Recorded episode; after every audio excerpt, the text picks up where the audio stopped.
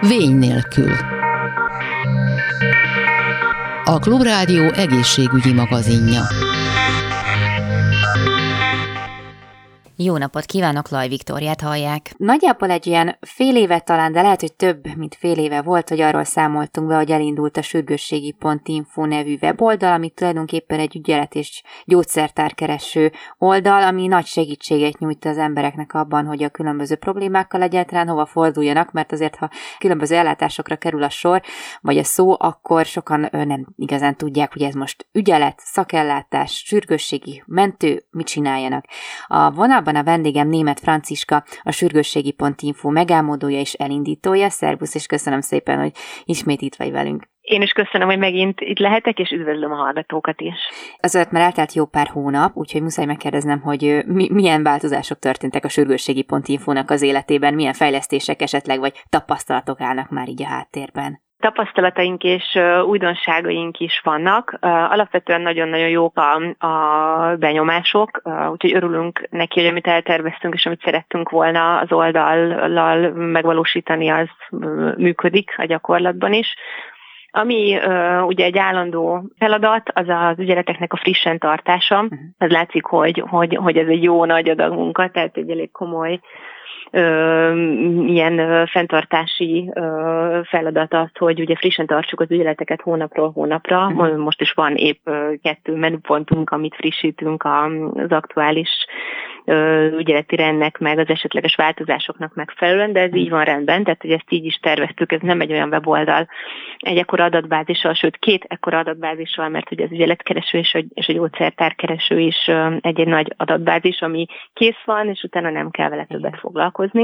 Úgyhogy ezeket frissen tartjuk, és hát ez azért szép és nagy, nagy feladat, de igyekszünk megfelelni neki. Az újdonság pedig a, a várt beteg edukáció kommunikációs funkciónknak a fejlesztése. Uh-huh. Ez elkészült, és most a, a publikáljuk is már a napokban ennek a, a, az eredményét de most nem, nem lövöm le elsőre, hogy ez micsoda. Ezt nagyon-nagyon szerettük volna pontosan azért, ami bevezetőben is elhangzott, hogy ez egy dolog, hogy megmutatjuk, hogy hova kell menni, de azt láttuk, hogy mindenki kérdezi, hogy mikor és mivel, és, és, és pontosan egyáltalán milyen ellátó, úgyhogy ebben nagyon uh-huh. szerettünk volna segíteni. Azért mégis egy picit erre kitérve, hogy tényleg igazából mikor kell nekem traumatológiára mennem, vagy mentőt hívnom, vagy ráér bemennem majd a szakrendelőbe valamikor. Tehát, hogy így lehet ilyen alapeset eseteket lebontani, hogy mikor, hova érdemes fordulni? Igen, ugye ez egy jó nehéz kérdés. Az egészségügy általában és a sürgősségi ellátás különösen mindig egy, egy olyan eset, ahol az adott egyént és az adott problémát és az adott helyzetet kell vizsgálni. Úgyhogy ugye exakt válasz nem adható, hogy melyik az a felsérülés, amivel menni kell, és melyik az, amivel semmiképpen nem. Irányokat viszont lehet mutatni, uh-huh. és, és ebben próbálunk segíteni mi ellátók is a, a betegeinknek.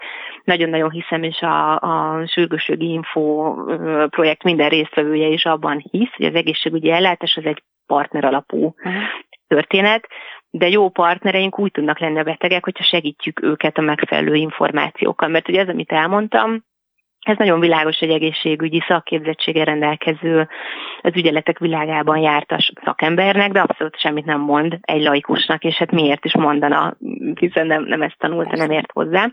Úgyhogy, úgyhogy ezzel kapcsolatban szeretünk volna segíteni egy podcast sorozattal, amit nemrégiben indítottunk útjára, és jönnek majd hamarosan az új epizódok is belőle. Azért ezt a formátumot választottuk, hogy egy kicsit el lehessen mélyedni a témában, de még a befogadhatóság határaig, úgyhogy ezek körülbelül ilyen 20, néha picit hosszabb uh-huh. beszélgetések, de körülbelül 20, 20 perc egy-egy epizód és szakorvosokkal beszélgetünk arról, hogy egy adott szakterületen melyek a leggyakoribb sürgőségi korképek, és azoknak az esetében melyik igényel azonnali ellátást, melyik esetleg mentőhívást, és melyik az, amivel akár várhatunk is. Uh-huh. Ezt a formátumot találtuk igazából pont a a kérdéskör sajátossága miatt a leg, legalkalmasabbnak, meg hát nyilván a formátum az nagyon népszerű és trendi is, úgyhogy próbáltunk így minden szempontot figyelembe véve, választani egy jó platformot erre. Hát igen, meg ugye fontos ez a partnerség, amit mondasz, hogyha valamilyen ellátást igénybe veszek, akkor azért sokszor van úgy, hogy az ember a megijed, stresszes, nem igazán tudja, hogy mit kéne csinálnia, vagy mi fog vele történni, ami azért vezethet feszültségekhez, és mondjuk irreális elvárásokhoz is néha. Például, hogyha valaki, mindenki gondolom már volt balesetén ö, ö, osztályon, hogy azért ott várni kell eleget, és az ember elég ideges lesz, hogyha sokat kell várnia, főleg, hogyha nem tudja, hogy igazából most komoly a problémája. Viszont pont ti hívtátok fel arra a figyelmet, hogyha valahogy, valahol sokat kell várnom, akkor igazából örüljek, mert nem nagy a baj, hiszen megvan a protokoll arra, hogy mit mennyi időn belül kell ellátni. Igen, igen, igen. És itt a, a protokollok mellett azért szerintem azt is érdemes szem előtt tartani, hogy az egészségügyi szakemberek, főleg akik egy mondjuk baleseti ügyeleten dolgoznak, semmi mást nem néznek így az első körben, mint hogy ki az a betegek közül, aki tényleg azonnali ellátásra szorul, és aki azonnali ellátásra szorul, az be fog jutni az ellátók gondos és gyógyító kezei közé minél hamarabb, és valóban az a szerencsés, hogyha a mi esetünk az nem olyan, amivel azonnal be kell menni, és, és, és, és el kell kezdeni foglalkozni az ott dolgozóknak. Úgyhogy ebből a szempontból is fontos a partnerség, hogy van, van hogy a, a hozzájárulásunkat betekint a türelmünkkel tudjuk megtenni egy ilyen, ilyen helyzetben, vagy, vagy, vagy, vagy megadni egy ilyen helyzetben, mert ugyan mindenkinek, és teljesen érthetően a saját problémája a legfontosabb, sőt adott esetben a saját gyerekének a problémája a legfontosabb, mert ugye amit elhangzott, annak még egy minősített esetet tényleg, hogyha a gyerekünkkel várunk egy sürgősségi ügyeleten, ez, ez nagyon, nagyon-nagyon nehéz mindig, de, de egyszerűen ezt mm, kell látni beteként is, hogy, hogy a sürgőségi ellátás az nem egy nagyon kiszámítható műfaj, és besétálhatunk úgy is, hogy nincsen senki a váróteremben, és pillanatok alatt sorra kerülünk, ugye ez a legjobb eset, hiszen akkor nem is kellett várnunk, de nem is a, a bajunk komolysága miatt kezdődött meg pillanatokon belül az ellátás, de úgy is besétálhatunk mondjuk egy új sérüléssel, mert mondjuk egy edzésen a labda eltalálta az ujját az, az illető, illetőnek, hogy ott indokolt az azonnali, vagyis hát a, a, a ügyeleti ellátás, nem az azonnali, bocsánat, az nem volt itt a legkevesebb kifejezés, tehát hogy indokolt az, hogy, hogy ügyeletre menjünk vele, de, de nem kell azonnal bemennünk, és előfordulhat, hogy kell várnunk hosszabban. És ugye itt, hogyha ezt tudjuk, hogy ez egy olyan helyzet, ez egy olyan műfaj, hogy itt várnunk kell, de aztán segíteni fognak, és készülünk arra tényleg akár viszünk egy, egy telefontöltőt magunkkal, és olvasunk valami, valami hasznosat, értelmeset a várakozás ideje alatt, akkor ez, ezzel tudtunk segíteni az ellátóknak, és ez egy nagyon komoly segítség adott esetben. Igen. Itt említetted a, a gyerekeket, és hogyha minden igaz, akkor te is egy gyermeksebészeti osztály traumatológián dolgozol itt a fővárosban, hogy azért nyilván találkoztál már egy-két dologgal, de hogyha például a gyerekek eseteket vesszük, akkor itt igazából valószínűleg inkább a szülőnek kell nyugodtnak maradni, hogyha jól, jól értelmezem. A gyerek azért rugalmasabb, bár nyilván azért ők, őket is megviselheti ez az, ez, ez az egész helyzet, hogy nem tudom, tudnál-e tanácsot adni, hogy ilyen esetekben hogyan érdemes a gyerekben oldani a, a feszültséget, vagy akár saját magunkban? Igen, hát ellátóként az a tapasztalat, és ez ö, tényleg szerintem általános érvényűnek mondható, hogy nagyon sokszor egy ö, ilyen környezetben sokkal könnyebb a gyerekekkel együttműködni, mint a szülőkkel. Mi ennek az oka? Ezt egyébként én is ö, szülői oldalról is könnyen meg tudom válaszolni, hogyha a gyerekemmel történik valami, vagy valami, valami baja van, az biztos, hogy, hogy az nagyon komoly feszültséget tud teremteni az emberben, bennem is, tehát még, még úgy is, hogy van némi ismeretem a, a, a tárgykörben, és azért azt tudjuk, hogy a gyerekek azok nagyon-nagyon-nagyon pontosan letapogatják a szülőknek a, az érzelmeit, és a hangulatát, és a lelki állapotát, és hogyha mi feszültek vagyunk, bizalmatlanok vagyunk, türelmetlenek vagyunk, az a gyerkőcre is átragad.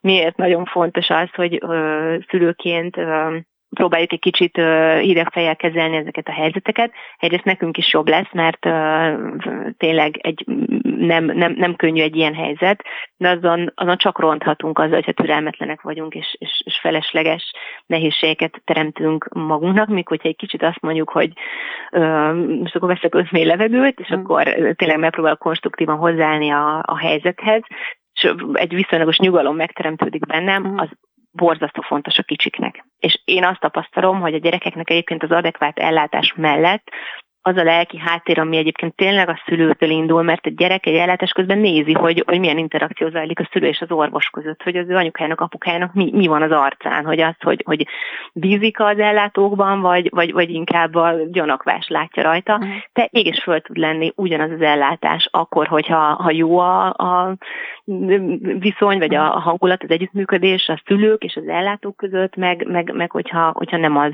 Ezen felül nyilván, hogyha tudjuk azt, és előre tájékozódunk, hogy baj esetén ö, merre kell indulnunk, vagy hol kell megnéznünk például, hogy merre kell indulnunk, az is nagyon sokat segíthet, és, és, és az is, hogyha adott esetben beszélgetünk a gyerkőccel, akár a váróteremben arról, akár ilyen mesés játékos formában, hogy itt mi várható, mi fog történni, és egyébként ebben a, a mesélős játéko, játékos uh, magyarázatban jó eséllyel az ellátók és a segítségünkre lesznek. Hát akkor még egyszer sürgősségi.info, itt mindenki megtalál minden fontos információt, és akkor várjuk ezt a, ezt a bizonyos meglepetést, erre mikor lehet számítani, amit nem akartál lelőni?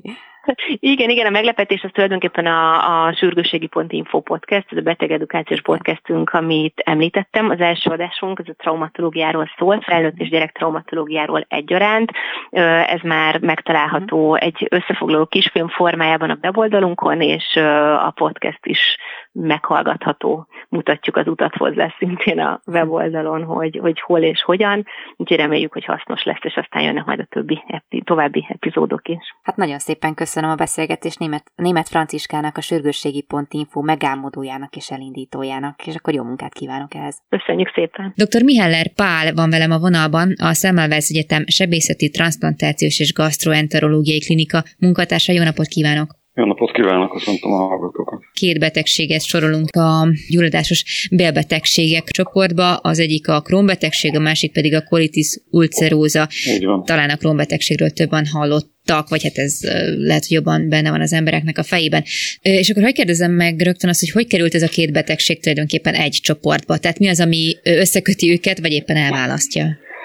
Mind a két esetben a vastagbél is érintett lehet, a colitis ulcerózában vagy ha magyarul szeretném mondani, fekélyes vastagbélgyulladásban csak a vastagbél érintett, míg a krónbetegségben a vastagbél és a vékonybél egyaránt érintett lett, sőt ott a kettő találkozásánál alakult leggyakrabban a betegség. Mind a kettő egy életre szóló betegség, hogyha minden igaz, tehát az állapotot fenntartani, vagy inkább stabilizálni lehet talán tünetmentesség is elérhető egyébként ebben a kettőben?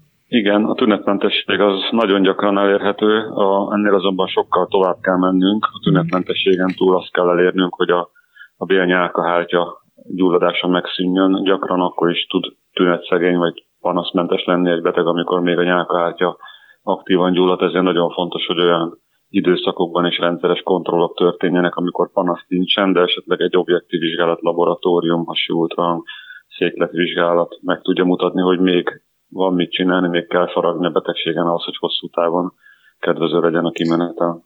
Aha, tehát itt a, a terápiának a beállítása maga az egy hosszabb időt vesz igénybe, gondolom. Mm, inkább azt az analógiát hoznám fel, mint amikor egy magas vérnyomásos betegnek ugye a fája a feje, ezt uh-huh. bevesszük úgy, mint egy gyulladásos betegségnél a hasmenést, és uh-huh. lehet, hogy olyan periódus is van, amikor nem fáj a feje, de akkor is meg kell mérni a vérnyomást, nálunk akkor is meg kell vizsgálni a laboratóriumot, az ultrahangot, a székletmarkát, azért, hogy biztosak legyünk benne, hogy a háttérben nem zajlik tünetmentesen olyan gyulladás, aminek visszavonhatatlan következményei lesznek esetleg hirtelen. Uh-huh. Egyébként mennyire könnyű ennek a diagnosztizációja? Tehát általában rövid az az út, amíg eljut az ember a helyes diagnózisig? Fekélyes vastag bélgyulladásnál a colitis ulcerozán ott általában rövidebb, mert az első tünetek közé tartozik a véres széklet, és a vér, mint olyan, ez mindig egy rémisztő jelenség, és a betegek hamar orvoshoz fordulnak. A krónbetegség az sokkal lappangóbb, ami abból adódik, hogy ott a hasmenés az nem feltétlenül véres, és eléggé enyhe tünetekkel is indulhat, és mm. hamar megmagyarázza a beteg, hogy rosszat tettem, valamit hazahozott a gyerek az oviból, ilyen dolgokon akár évek is elcsúszhatnak a diagnózisig. Igen, tehát hogyha ez évekig fennáll mondjuk ez a hasmenéses állapot, gyakori még így is, hogy nem, nem veszik komolyan, vagy hogy legyintenek Előfordul, rá? igen. Sajnos előfordul, hogy egy-két éves csúszással kerülnek a betegek a diagnózisig. Hm. És egyébként milyen vizsgálattal deríthető fel, hogy mi a háttérben? Hát az úgynevezett aranystandard, vagyis ami majdnem biztos, hogy biztos eredményt tud mondani, az a vastagbéltükrözés. Uh-huh de most már számos olyan, mm, és mondjuk ez a vizsgálat nélkülözhetetlen a diagnózis felállításához, de a követés és a gondozás során már nem kell annyiszor alkalmaznunk, mint korábban. Uh-huh.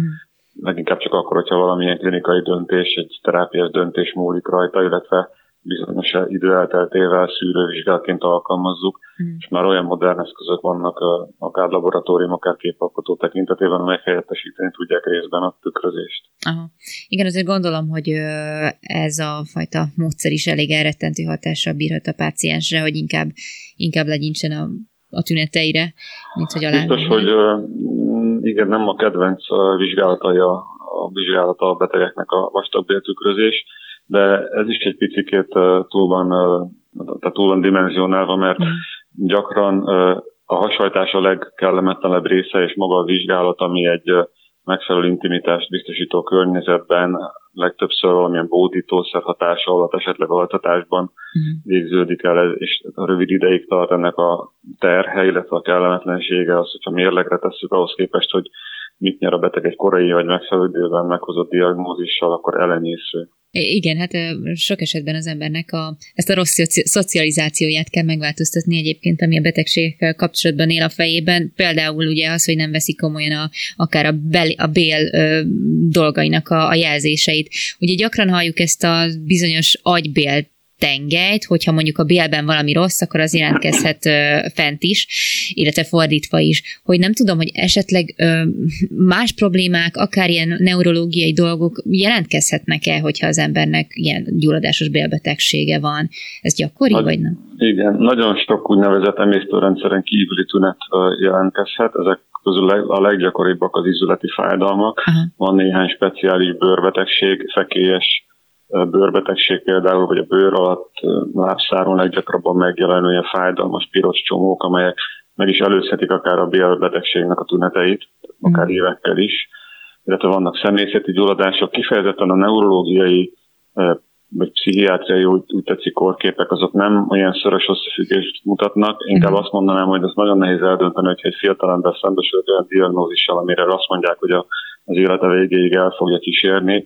Mm. Nyilván egy picit egy pár év után a hozzárendeződik a pszichéhez, az állapothoz, és igazából kicsit ez a tyúk vagy a tojás kérdését feszegetjük. Értem ebben az esetben. Ugye a terápiáról beszéltünk, hogy be kell állítani bizonyos úton módon az, hogy tünetmentesség előálljon, de ezt egyébként felboríthatja-e valamit? Tehát gondolok itt akár a stresszre, ami azért közül máshol kivált beteg, vagy hát előhozhat tüneteket, vagy felnagyíthatja őket. Tehát akár egy ilyen dolog is felboríthatja ezt a tünetmentes állapotot?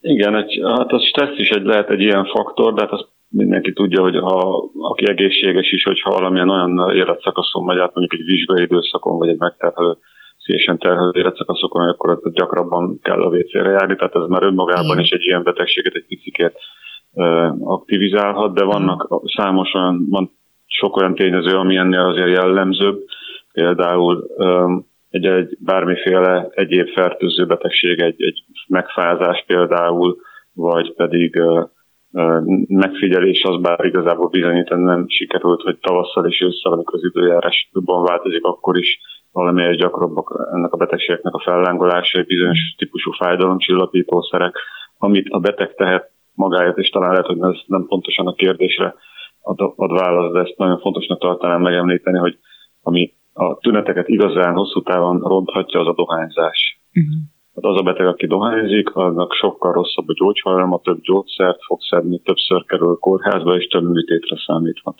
Speciális diéta tartozik ez a betegségkezeléshez? Igen, a diéta, hát ugye egy emésztőszervi betegség mindenkiben felmerül a, annak a gyanúja, vagy az ötlete, hogy valami olyasmi dolog okozza, amit megeszünk.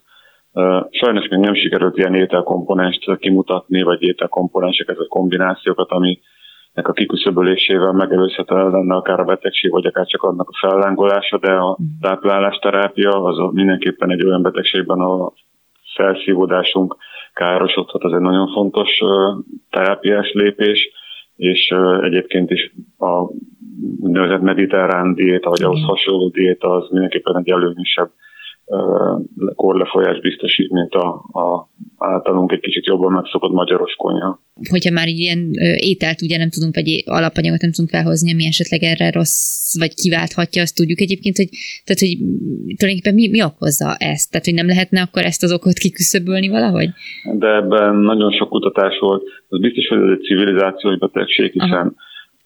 Régebben a Európa keleti és déli országaiban ez egy ritka betegség volt, egy-két évtizeddel megelőzte a betegség a nyugati országokban és az északi országokban a többi európai országot, és ahogy az életformájukat átvesszük, és átvettük, úgy, ugyanolyan uh, incidenciádatok, tehát ugyanolyan gyakorisággal mm. fordul elő nálunk is a betegség. Biztos, hogy van valamilyen szocializációs, vagy, vagy a, a, a, ilyen, jellegű tényező, még nem tudtuk kimutatni azt. Például a junk food, a, a, a gyors éttermi étkezés, az biztos, hogy egy olyan dolog, amely ennek ebben szerepe lehet megelőzésre egyébként ilyen tekintetben beszélhetünk? Tehát, hogyha valaki, nem tudom, mediterrán diétát folytat, mozog, nem dohányzik, javítja hát igen, ezek, ezek olyan dolgok, amelyek majdnem minden betegség hasznosak. Specifikus megelőzést nem. Inkább akkor szokott felmerülni ez a kérdés, hogyha IBD-ben, tehát bőrösögő betegségben szenvedő fiatal gyermeket tervez, uh-huh. és akkor felmerül a kérdés, hogy vajon az ő gyereke örökölheti ezt a betegséget. És sajnos emiatt a kérdés miatt el kell mondani, hogy a az úgynevezett önként vállalt gyermektelenség ebben a betegcsoportban az egyik legmagasabb. Tehát attól félve, hogy a beteg lesz a gyermek is, uh-huh. inkább nem vállalnak gyereket, ami abszolút nem eh, helyes, nem állja meg statisztikai, meg orvosilag a helyét, mert annyira minimális az öröklődésnek a lehetősége, hogy ez szinte a többi faktorhoz képest, ami ér egy egészséges szülőktől született gyermeket, ezekhez a faktorokhoz képest ez az öröklődési hajlam elhanyagolható. Egyébként gyerekeknél milyen sűrűn fedeznek fel, vagy ez inkább később alakul ki? Hát jellemzően a második és harmadik életévtizedben, tehát pont a legszebb években alakul ki ez a betegség, fiatal felnőtteket érint, akik családot, karriert terveznek, munkát kezdenek. Sajnos a gyerekek is érintettek, az újon felfedezett esetek kb. 15-20% a manapság meg gyermekkorú, hm. ami azt jelenti, hogy ezek a betegek, amikor megnőnek, akkor 10-20 évvel többet töltenek egy krónikus betegséggel, mint az a beteg, aki mondjuk 30 éves korában kapta ezt a betegséget, és ezek általában rosszabb prognózisú, Értem. rosszabb korlefolyású korképek is egyrészt az időfaktor miatt, másrészt pedig egyéb számos immunológiai miatt. Hát nagyon szépen köszönöm dr. Mieller Pálnak, a Szemmelweis Egyetem sebészeti, transplantációs és gastroenterológiai klinika munkatársának. Köszönöm. Ezzel pedig a műsor végéhez értünk. Köszönöm a figyelmüket, további kellemes rádióhallgatást kívánok. Laj Viktoriát hallották viszont hallásra. A Vény nélkül című műsorunkat hallották.